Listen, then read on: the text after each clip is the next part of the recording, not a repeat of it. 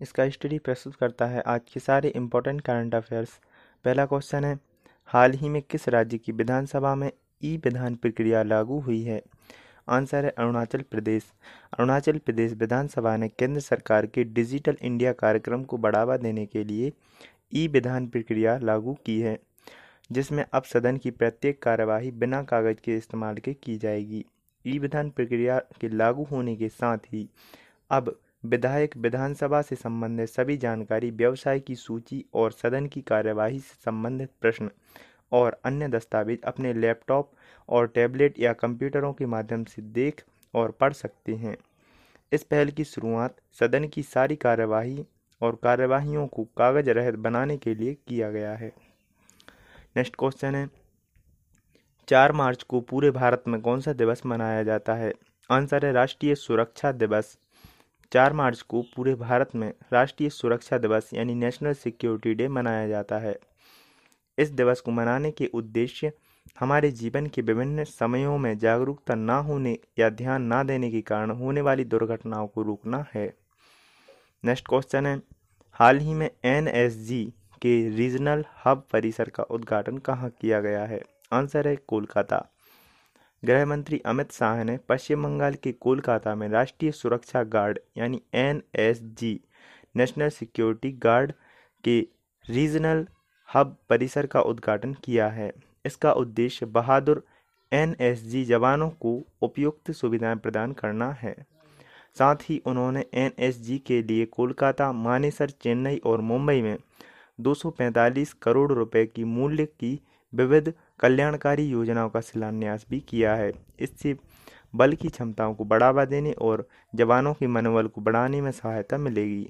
Next question है, सरकार ने पैरासीटामॉल सहित कितनी फॉर्मुलेशन और एपीआई के निर्यात पर रोक लगा दी है? आंसर है छब्बीस। भारत सरकार ने हाल ही में पैरासीटामोल सहित 26 फॉर्मुलेशंस और एपीआई यानी एक्टिव फार्मास्यूटिकल्स एग्रीडियंट्स के निर्यात पर रोक लगा दी है।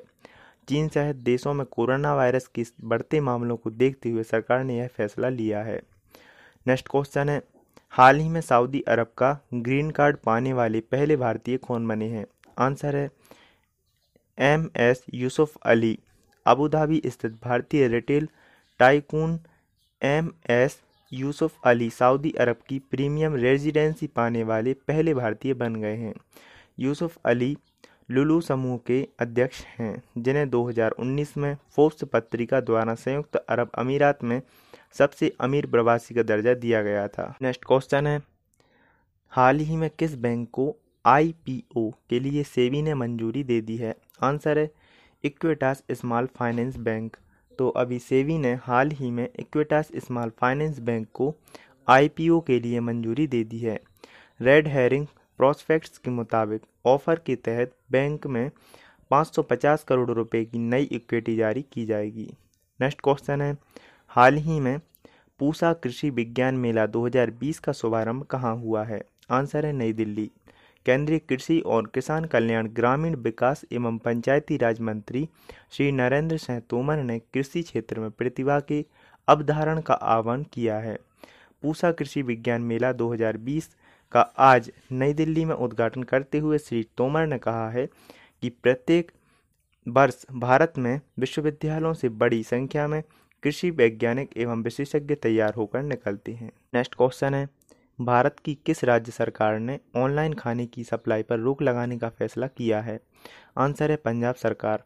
पंजाब सरकार ने हाल ही में ऑनलाइन खाने की सप्लाई पर रोक लगाने का फैसला किया है, जो फ़ूड स्टैंडर्ड और सेफ्टी एक्ट के नियमों के तहत हाइजीन रेटिंग में नहीं होंगे, वे ऑनलाइन खाने की सप्लाई नहीं कर सकते हैं। नेक्स्ट क्वेश्चन है, हाल ही में भारत ने किस देश के साथ 40 मिलियन यूएस डॉलर के रक्षा समझौते पर हस्ताक्षर किए हैं? आंसर है आर्मेनिया।